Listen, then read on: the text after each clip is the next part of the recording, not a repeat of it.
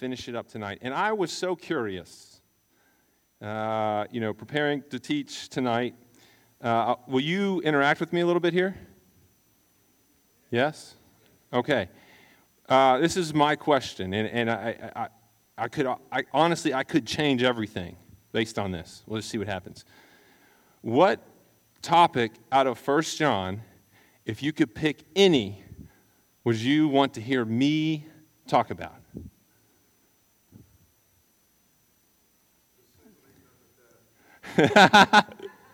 All right, we might cover that. Ron wants sin leading to death. Okay. Abiding in God. You're second that? All right. The Antichrist. Catherine? What's that? The love of God. Oh, yeah. Anything else? Really, what I'm trying to like just like search for, mind for here is what are the things that have been sticking out to you as you've been reading through? And these are some awesome ones, except for the two older guys. Those are kind of funny. Anything else? Loving one another. Overcoming sin.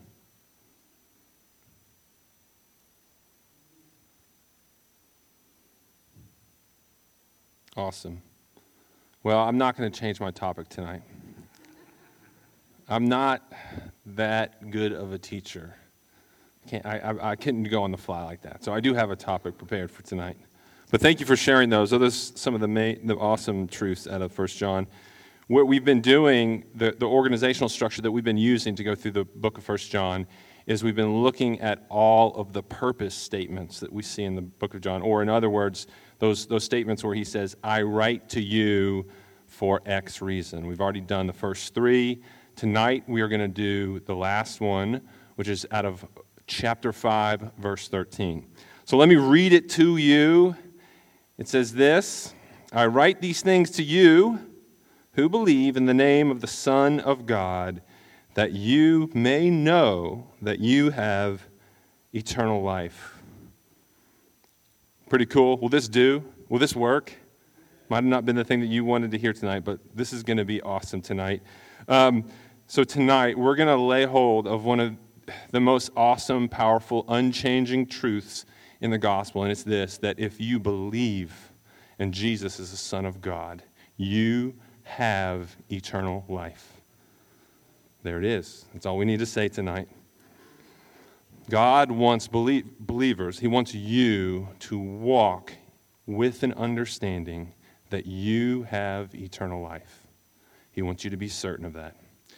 So, this sentence is, is a pretty short sentence, but it's, it's jam packed full of good stuff. And so, the organizational principle for tonight, how I'm going to kind of uh, break this down is I'm going to kind of look at the key words in this, in this sentence and kind of treat each one at a time. So if you're doing notes, this might be the best way to do it. When we talk about a word, just list the word and underline the word, and then we're going to talk about that word, and then we'll go to the next word. Does that make sense? All right, let's pray and ask God to lead us through His word. Lord God, we, man, just, we're so thankful, God. We're so humble to be in your presence tonight.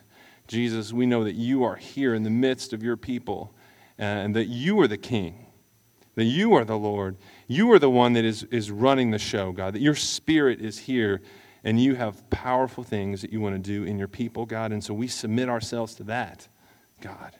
Just, Lord, just like stir us up and take our eyes and our hearts and our minds off of things that would, that would be confusing or distract us from what you need for your people to hear tonight, God. We want to hear from you uh, so that we can be uh, your kingdom, your people in the earth tonight, God. Come uh, give us food tonight. In Jesus' name, amen. All right, so let me read it one more time. I write these things to you who believe in the name of the Son of God, that you may know that you have eternal life. So the first idea or the first word is I. I write. Who is the author? Who are we talking about here? We're talking about John, the disciple of Jesus, the one that was beloved of Jesus. He calls himself the beloved one. The author of this letter is John. And one of the things we know about John is he was initially in Jerusalem, building the church in Jerusalem. But at some point before 70 AD, when Jerusalem fell to Rome, John left and he moved to a place called Ephesus. Uh, and he lived in Ephesus there. There's a couple of unique things about the way that he writes this book and some way that he, he phrases it. He, you often hear him use the word little children. There's also that section of scripture where he kind of walks through different age groups. So he says children, young men, fathers. You see how he walks through there? One of the things I think we can, we can understand from this is that at this period in his life, John is an older man. Okay? And he's writing to younger believers in the faith. We believe that John wrote this book somewhere between 85 and 90 AD, okay? At this point in his life, John had been through the highs and he had been through the lows of walking with Jesus Christ, but he had remained faithful. He had been through the fire. He'd seen the fear, he'd seen the victory, and he knew what it was to walk in relationship with Jesus Christ. And so, part of what we see in his encouragements in his writings in this book is this a deepness and a simplicity and a stability in the instructions and the encouragement that he gives. And I think in part that comes from the fact that he had lived through many little fires and seen God bring him through each one of those. And so, one of the things that happens, and it, maybe it's because he's had, it, he's had a lifetime of experience and he's at age to teach us to him, but he, he simplifies everything down to the core issues, the things that are significant eternally. One of the things, I don't know, so I'm 40, and I'm in the middle of building a career and I'm in the middle of building a family. And one of the things that happens to me a lot, if you're my age, you may experience this too, is I very often get worked up about the challenges that I, whatever the specific challenges are that I'm facing in my life. And I also, I get worked up about theological or cultural issues that are challenging the church. And, and they get inside of me and I get really worked up about them. But you know what's something that happens sometimes? I will go to some of the older brothers and sisters that are in the church and I'll describe these, and to me it'll be like, this is the end of the world thing that's going on in my life right now. And I go and I share it to them, and as I sit there and I listen to them speak back to me, as, as they counsel me, this weird thing happens. Like all of that energy and emotion inside of me begins to slow down, right? And whatever the thing is that I thought was the end of the world, it becomes a lot smaller as I listen to them speak from their experience in life. And it's almost like they, it's like it's like things pan back out to this kind of mountaintop view. And and, and the little things that I think are so significant and crazy are going to turn my world upside down, they, they grow smaller, but, but the truths that, that an older brother or sister speaks to me, these big picture truths, they become more important. Like abiding in Christ, like living in fellowship with one another, like declaring the gospel, those bigger issue topics that can control the way that we live our life long term. I think that's part of what's going on here in 1 John is we have God using John to declare eternal, significant, long-term truths to these younger believers so that they can endure to the end. We also see, I think, that John has this fervent desire uh, inside of him as he sees this young church that is being just kind of bombarded by the world, by the enemy, uh, that are facing serious doubts about who they are, who God is, what's going on. And, and John has this desire to come in and encourage them and give them strength so that they could go through the fire and that they could endure to the end. One of the awesome things to think about is that John was there when Jesus said this and many false prophets shall rise and shall deceive many. And because iniquity shall abound, the love of many shall wax cold.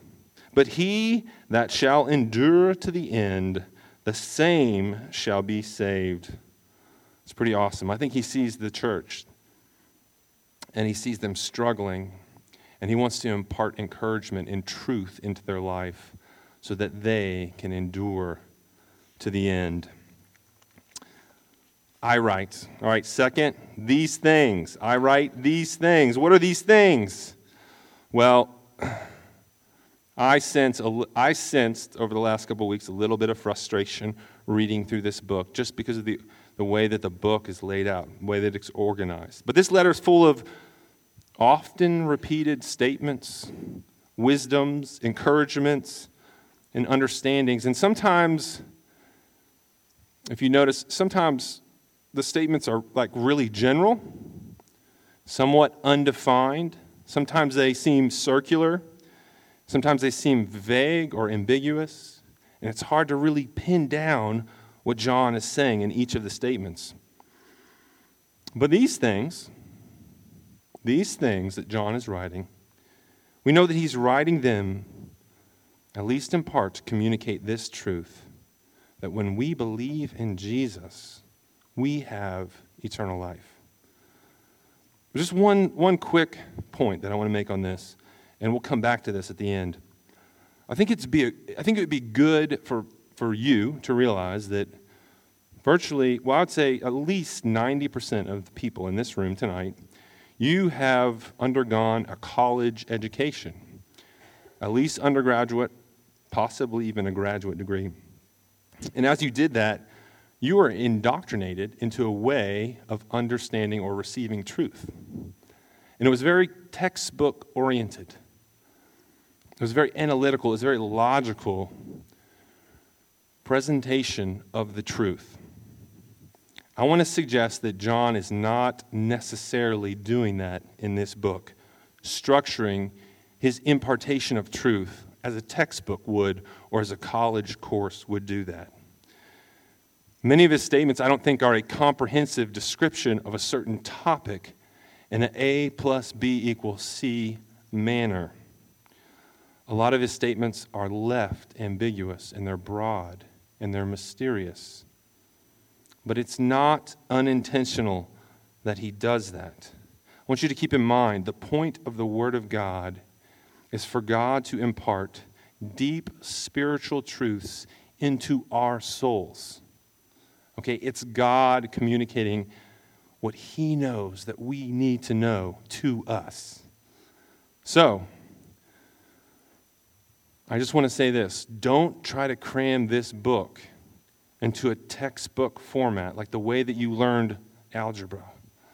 Allow God to speak to you in some ways that may be a little uncomfortable, that you might not be able to define exactly, but know that in a sense, God is communicating deep spiritual truth to you.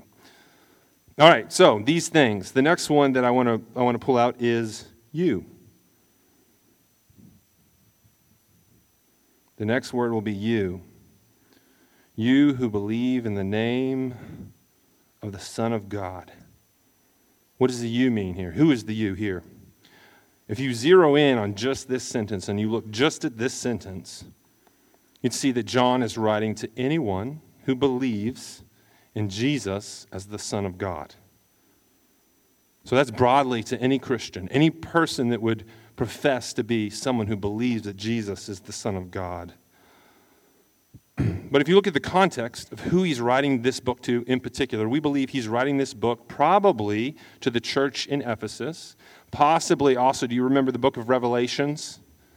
He actually wrote to a bunch of different churches in different towns there, but they were all in this, this area around Ephesus. The others were Smyrna, Pergamum, Thyatira, Sardis, Philadelphia, and Laodicea, the churches named in the book of Revelations.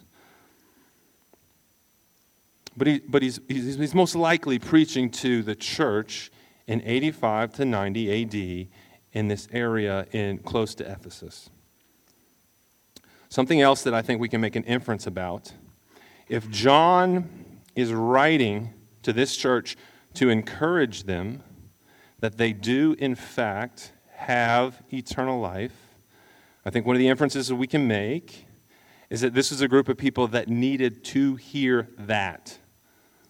They needed to hear that they had eternal life. And so, maybe another way of saying that is to some degree, he's writing to a group of people who had doubts about whether or not believing in the Son of God brought them eternal life.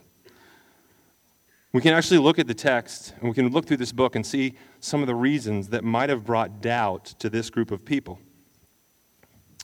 One of the things we know is that some of the people that were in their fellowship, that were in their church, had left. Okay, so if this was the church at Ephesus, this is actually something that's pretty neat. If you read in Acts 19, we know that Paul most likely established the church in Ephesus around 52 AD. So if John is then writing to them in, what do we say, 85 to 90, this church is roughly 35 to 40 years old, which is pretty similar to our church. But if you look in chapter 2, verse 19, John makes this statement that they went out from us that it might become plain that they were not of us. So it appears that there were people that were part of this church, that were integrated relationally, that were part of the fellowship, that the rest of the church believed was part of them, that they all believed that they were on mission together to see the kingdom of God come, and they left and they deserted. In fact, if you read that section in chapter 2, it sounds like these people begin to believe something different about the nature and character of Jesus Christ. And they begin to reject the truth of Jesus being the Son of God. They begin to reject the truth that Jesus brought salvation and they left the church. I don't know if you have ever been in a relationship with somebody like this where you built your life together with somebody uh, and you committed yourself to a long term relationship where you were going to build the kingdom of God together with them. And at some point in that person's life, they begin to look at the world in a very different way. And they begin to reject the church. They begin to reject you. They begin to reject Jesus as the Son of God. And they broke apart that relationship that you'd had established together with them. If you've ever been through that, it is a very doubt creating situation. When somebody that has experienced the same things you have experienced about the Son of God, that committed themselves to the same things that you were doing, when they begin to doubt who Jesus is and they begin to reject Jesus and walk away, it raises a lot of doubts in your head. Like if I if that guy experienced the same things that I experienced, why is he leaving? Is what I'm doing the truth? This is one thing. Another thing is that we also learned that in chapter 2, 25, John says, I am writing these things to you about those who are trying to deceive you. We talked about this last week. But this church is, was in the middle of experiencing some false teachings uh, that were sprouting up in the church. And like we said before, most of these revolved around the nature of Jesus Christ, who he was, what salvation was, how you would come to salvation. And these thoughts were they were very deceptive. Uh, in the sense that they had some of the same aspects that the believers believed about truth and righteousness and who God was, but there were small differences that eroded the truth of who Jesus Christ was. And so, this is a group of people that were facing these heretical ideas, and they were bringing in doubt to the church about who Jesus was. And did what Jesus do on the cross really change anything?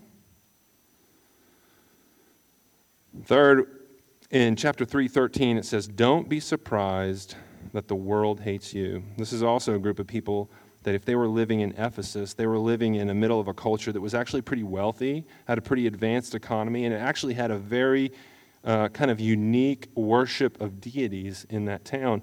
And, and when the people of God chose not to be part of those secular pagan ways of life, we know actually, you know, Paul was part of this.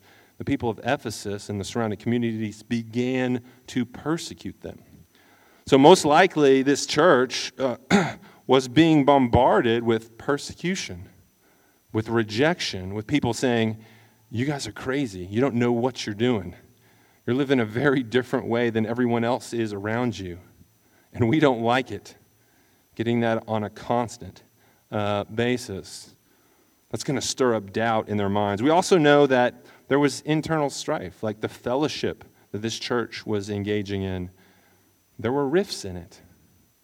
There were brothers that were hating other brothers. And we know that there was sin being committed uh, in the church. We don't know what it was specifically, uh, but that we know that they were sinning against one another. Right? This would be another reason to really doubt this whole idea, right? That like God has called us to be his people in the earth, to love one another. And here in our very midst, the people who have called Jesus the Son of God, they're at odds with one another. So, this is the group of Christians that John is writing to, and they are under attack from all sides, both externally but also internally. And they were facing some things that were causing very real doubt in their hearts about who Jesus was and whether or not who Jesus was in their hearts brought about this thing called eternal life. Well, John, like a father, right, he comes in he reaches out to these believers by the way of a letter, and he, and he wants to confirm a very simple truth. And it's that when you believe in Jesus as the Son of God, you have eternal life.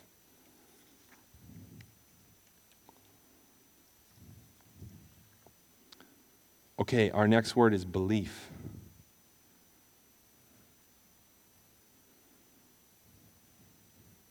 It says, To you who believe in the name of the Son of God, you have eternal life.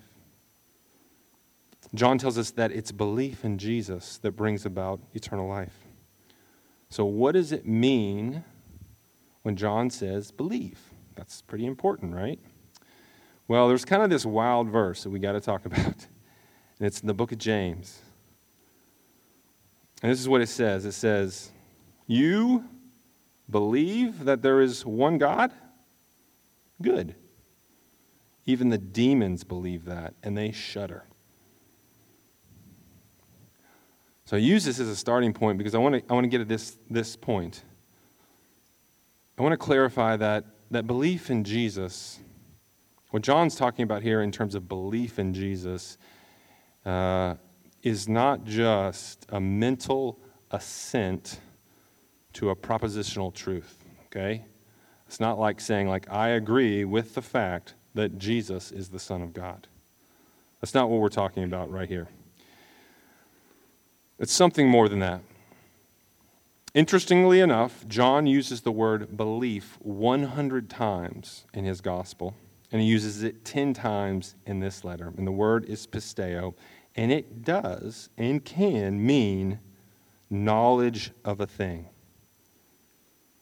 or to think something to be true. But it also means more than that. It means to place trust in or entrust something to. I like that. To place trust in or entrust something to.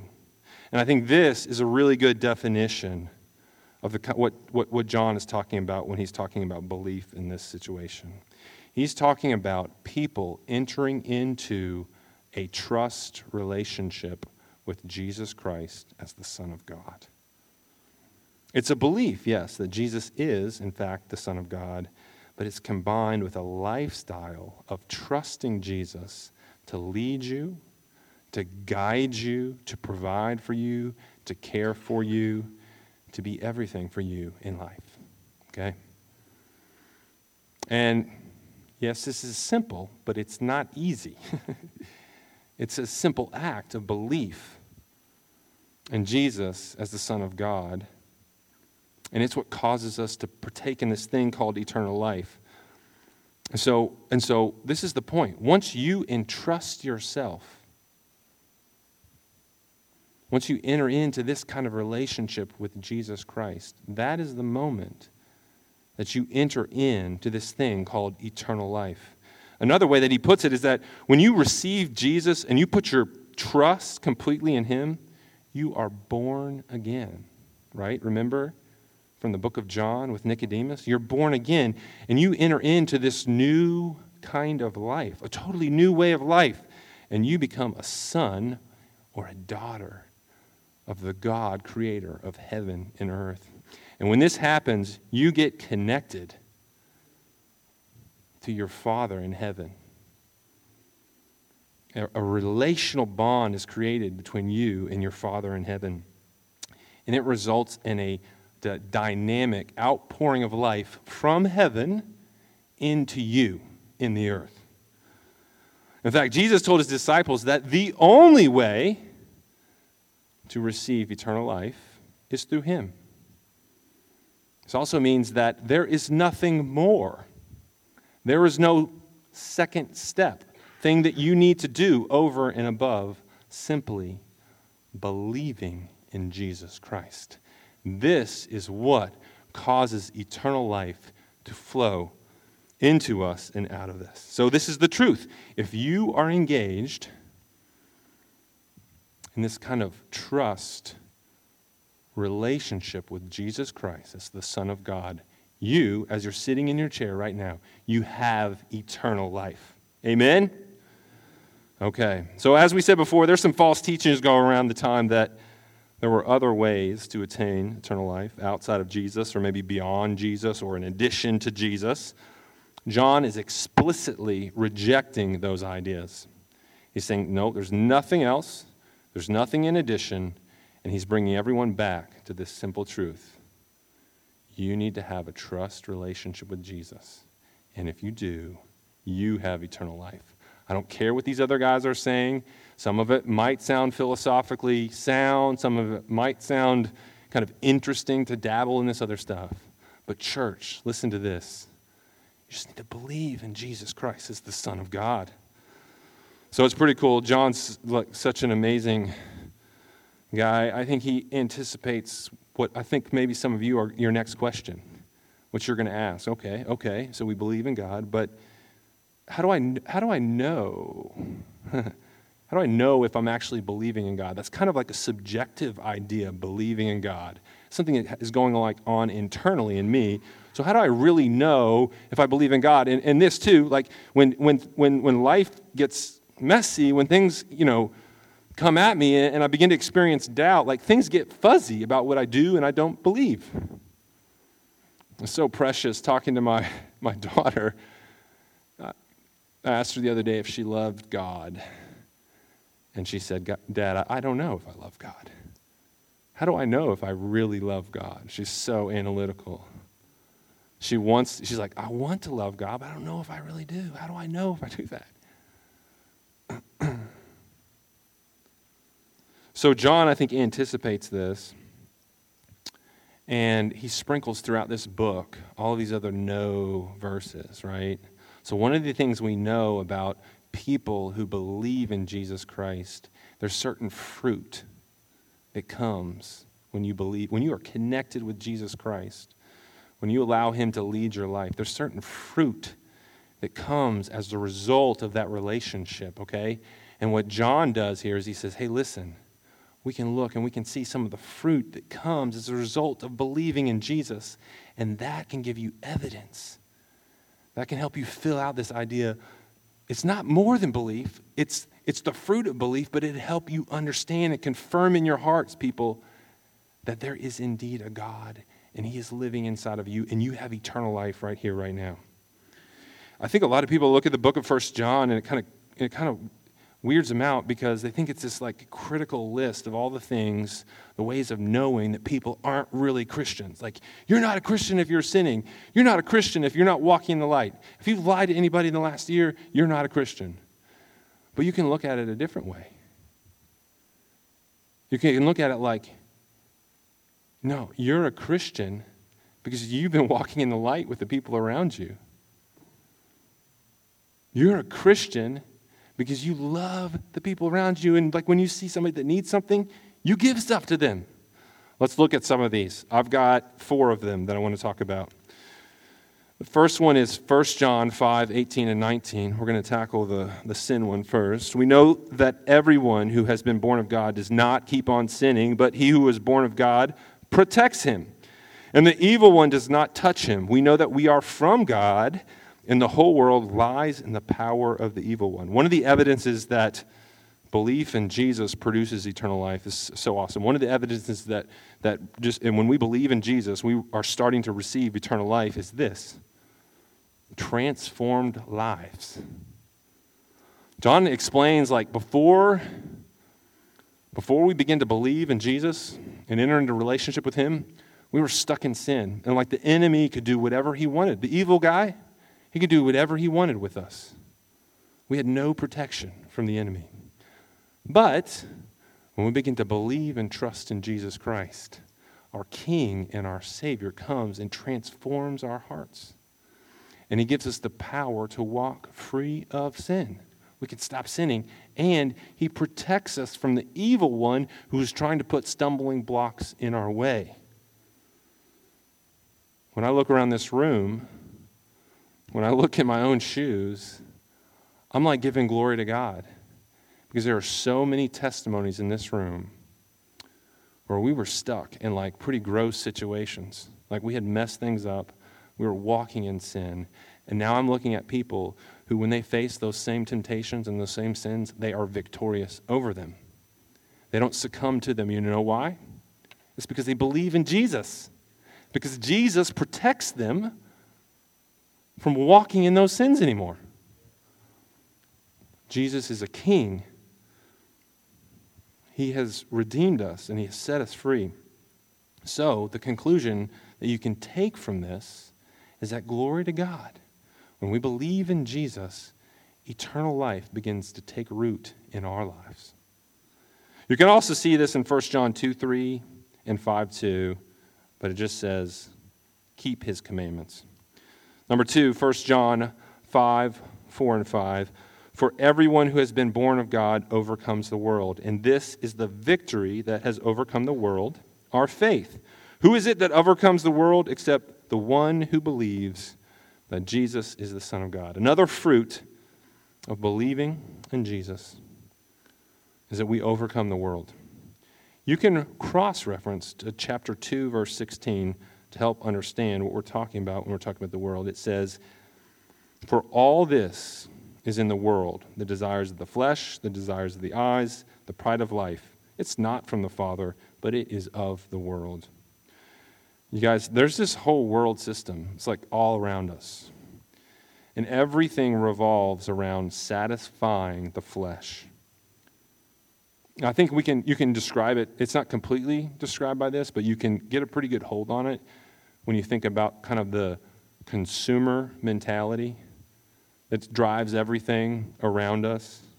It just dominates our culture. We live to consume. We want to feed the desires of our flesh and our eyes. We want to see our pride extended, right? Getting a, like a successful, attractive husband, getting the perfect career, going on luxurious vacations, having an awesome dinner that you can Instagram to your followers, having more, well, having more TikTok followers than Anybody else in the room? I don't, I don't do TikTok, but I know that's important. All these things feed our flesh and our eyes and our pride. Well, one of the amazing things that happens, I mean, you guys got to, you got to step back for a second and think about this because you kind of haven't been walking dominated in that culture. But one of the amazing things that happens when you begin to believe in Jesus Christ is there's like this escape hatch from that cycle of living to those things. Like Jesus gives us an off ramp. You know, we're like on I 75 looking for the rest of the He gives us the off ramp. The people of God, people who believe in Jesus Christ, they somehow get disentangled from that and they are transformed to be able to have lives that aren't connected from whatever the g- gift is this year for Christmas that we got to get your kids but the focus becomes this I want to see God glorified. I want to give my resources to other people. I want to lay down my life. I want to take the worst seat at the table. This happens to the people of God who believe in Jesus. This is another evidence that eternal life is taking shape among the people of God. Glory to God. Number three, 1 John 4:13. You can also see it in 3:24. It's almost the exact same phrase. By this we know that we abide in him and he in us because he has given us his spirit. Man, we cannot underemphasize this. Another fruit of believing in Jesus, he talks about it to his disciples when I'm leaving, I'm going to send my Holy Spirit who will be the comforter.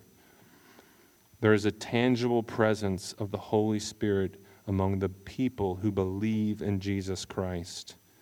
The Holy Spirit comes and He convicts, He speaks knowledge and truth. He comforts us, He gives us peace. His very presence is here, and it is an evidence that eternal life is taking place among the people of God. The Spirit is also awesome in the sense that, like, it's not just you, but as you live together with other people that also believe in God, there's a fruit of the Spirit that's diverse in its giftings among us. Number four, 1 John 3.14. We know that we have passed out of death into life because we love the brothers. I think I've left the best for last. Another fruit, and this is maybe the most important fruit of believing in Jesus. It's the one that God wants for us the most. It's the one that people want the most when you look around you. It's the thing that people desire the most. It's the thing that John talks about the most in this book, and is this you can have deep, meaningful, loving relationship with your brothers and your sisters when you believe in Jesus. And that's what it takes, okay? It takes trusting in Jesus, allowing Him to change who you are, allowing His Spirit to lead you. And when you do that, you can love the people around you. Everybody wants this. Just look around you. God is creating deep fellowship here in this place because people are trusting in Jesus and building their lives together. That is a most powerful evidence that eternal life is taking place in the earth. And, and it's not just, that's not just encouragement for you, but if you remember back in the book of John, I think it's chapter 13, he says, like, this is how people, this is how people outside of the church are going to know that you're my disciples. It's that you love one another. Okay? This is an awesome piece of eternal life taking shape here in us today. Okay, belief, the next thing that you may know. Know is our next one. Know is the, is the critical word in this verse. John's not just writing this so that you would so that you'd understand that when you believe Oh, I didn't say that right. Let me say this the right way. John's not saying when you believe, you will have eternal life. He's saying you can know that when you believe, you have eternal life. This is the critical verb in this statement. You can know, you can have knowledge, you can be certain of the fact that's what's significant to John here. That's what he's trying to communicate. Not just that belief equals eternal life, it's you can know that you have eternal life right here, right now. The word for know is eido, means to perceive something or understand something with the eyes and to experience a state or condition. It's used 15 times in the book of 1 John. It's used five times right around this verse 5:13 that we're talking about. John wants us to understand something. He wants us to know something. There may be, and some, for some of you scholars, there may be some intentional purpose for using this word know because we know, we're, pretty, we, we're, we're pretty certain that there was this heresy going on at the time called Gnosticism. Gnosis in the Greek means knowledge. So this is this group of people that had this belief that, like, Knowledge is inside of you. Understanding truth is inside of you. Jesus is not God, but He's like a guide to help you find that truth inside of you. And it's that truth inside of you that will bring you salvation. That's what some of these churches were dealing with, probably. So, what John is doing is he is trying to present this understanding of knowledge, this right understanding of knowledge, against this false understanding of what knowledge is. And I want you to look at verses 9 and 12 in chapter 5. I'll read it for you. It says, If we receive the testimony of men, the testimony of God is greater. For this is the testimony of God that he has borne concerning his Son. Whoever believes in the Son of God, oh, sorry, whoever believes in the Son of God has the testimony in himself. Whoever does not believe God has made him a liar because he has not believed in the testimony that God has borne concerning his Son. And this is the testimony that God gave us eternal life. And this life is in his Son. Whoever has the Son has life. Whoever does not have the Son of God does not have life. So here's what John's saying. Let's break it down. He says, God has borne a testimony, or, or in other words, God has spoken about Jesus. And specifically, what he said about Jesus is that God the Father has given us life in Jesus. God has said this. And what, what John is saying is that it's this testimony of God. That is how we know. The way that we know in a really deep way that there is eternal life in Jesus, it comes from the revelation of the Word of God into our hearts. That's how you can know this. It doesn't come from inside of you. A deep understanding of the reality and the truth of the way that the world works for the people of God comes from this revelation from an all knowing God into our hearts. That's what we're seeking. That's what John is trying to give them. He's not giving them a textbook, but he's trying to impart this knowledge.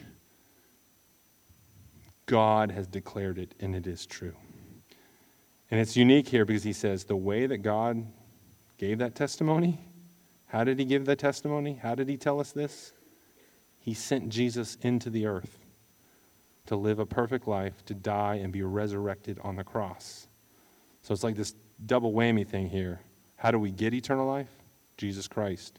How do we know that when we believe in Him we get eternal life? It's because God the Father revealed it to our hearts through the Logos, through the Word of God, in sending Jesus into the earth. I'll just add to that we have confirmation of this truth by way of the fruit that we just talked about, that we see in our lives. Okay, so with all this focus on knowledge, I want you to ask yourself why is it important for us to know this? Why is it so important? Why does John want us to be able to know that we have eternal life in Jesus Christ? Well, first of all, I think it's an amazing revelation of the nature, the relational nature of the heart of God.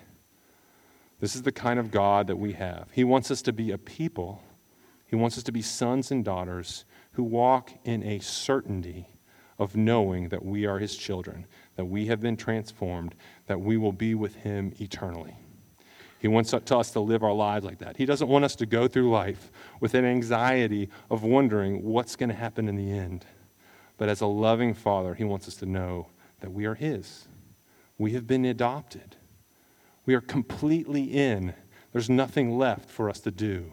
We are the family of God, and we don't worry from day to day whether or not we've done enough to get in. We are his. I'm running out of time, but I just got to tell you this one story, I, just so you get a sense of what I'm talking about here.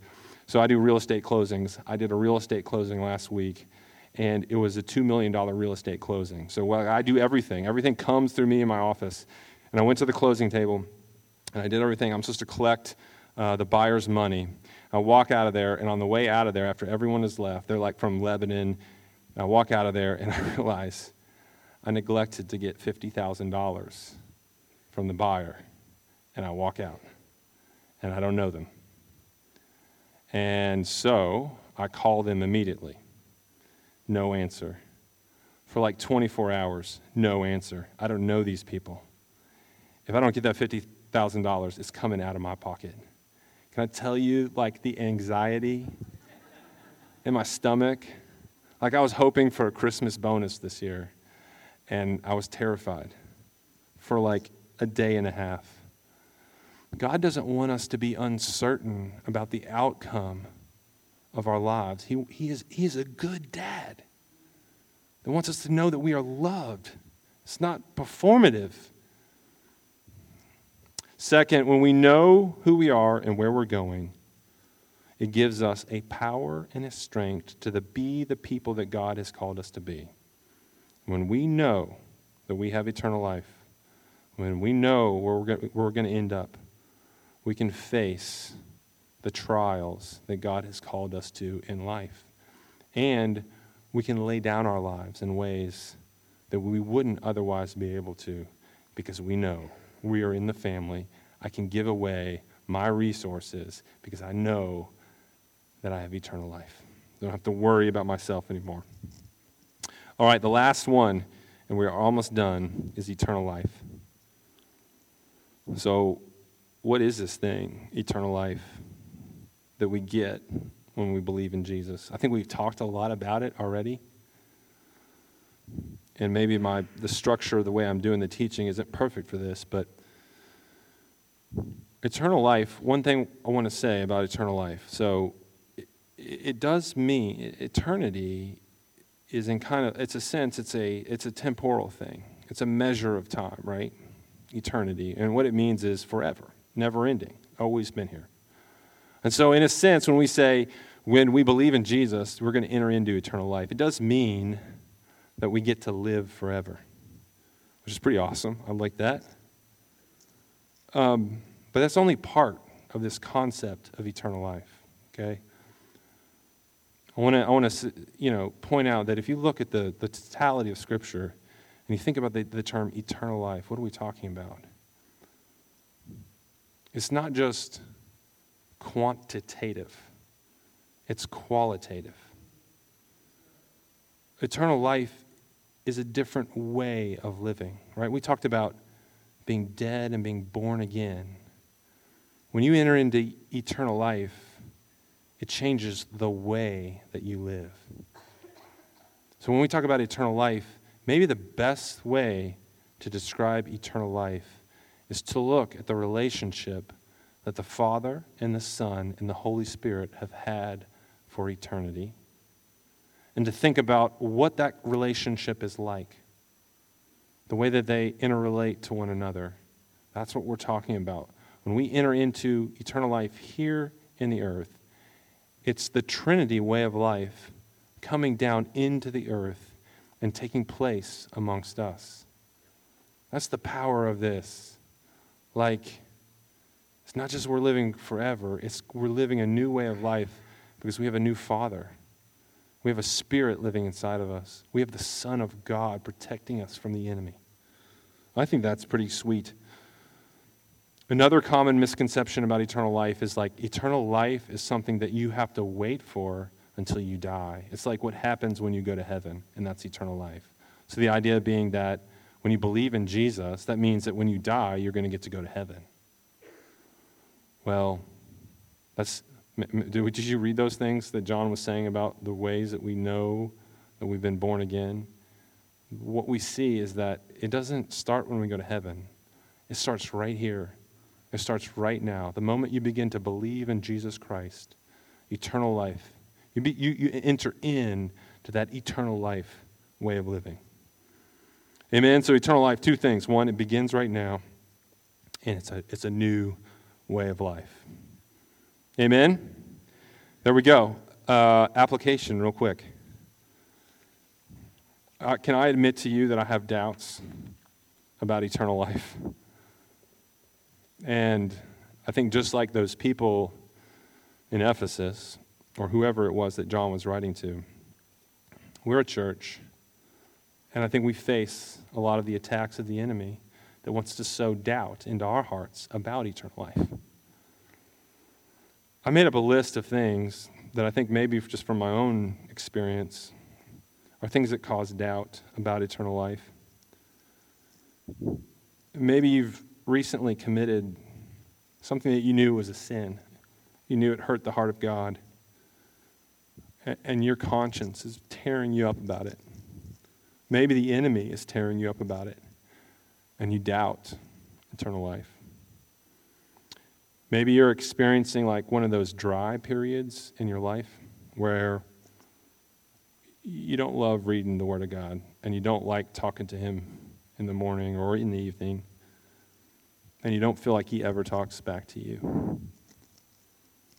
And you feel like, I don't know if I'm really experiencing eternal life. Maybe you're not getting like the particular blessings that you think should come along with walking with Jesus. Maybe you're not progressing in your career the way you wanted to. Maybe you haven't found your spouse. Maybe you're, you're really struggling in making disciples.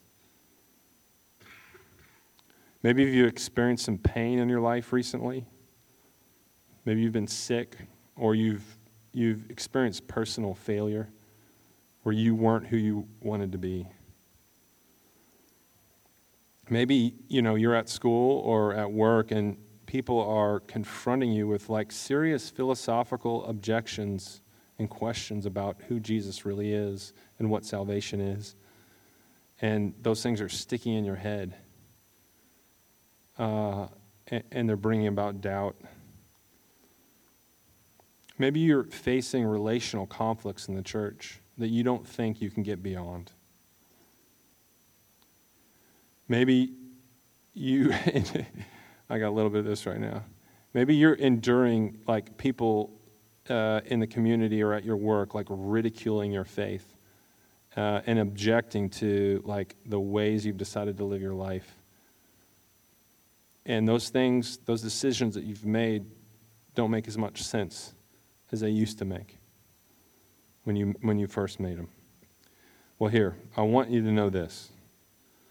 If you're in any of those situations or different situations causing doubt, I want you to know that God wants you to know that if you believe in his Son, Jesus Christ, who he sent, you have eternal life right now. At the beginning, I just want to say this. At the beginning, I talked about kind of academic knowledge. We, we kind of talked a little bit about knowledge that comes from like within somewhere. Those kinds of knowledges, uh, I'm an academic guy, so I'm not downplaying academic knowledge, but those kinds of knowledge, they're incomplete. Uh, and they can easily be tossed aside. In fact, you could listen to everything that I said tonight. You could read all the words in the scriptures, but you could forget them tomorrow.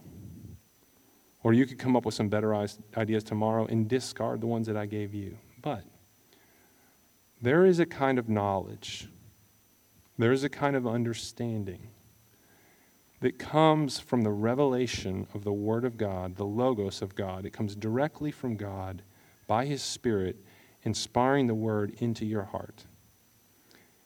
And that kind of knowledge, that kind of understanding, it brings about a certainty, an unshakableness. It's something that you can build your entire life on. And, and that is what, what God wants to communicate to your heart in regards to this. If you believe in Jesus, you have eternal life. And you can bet everything, everything that you own, everyone that you love, you can bet it all on that fact that you have eternal life. Amen. Do we want to close in worship? We have time? Let's do it.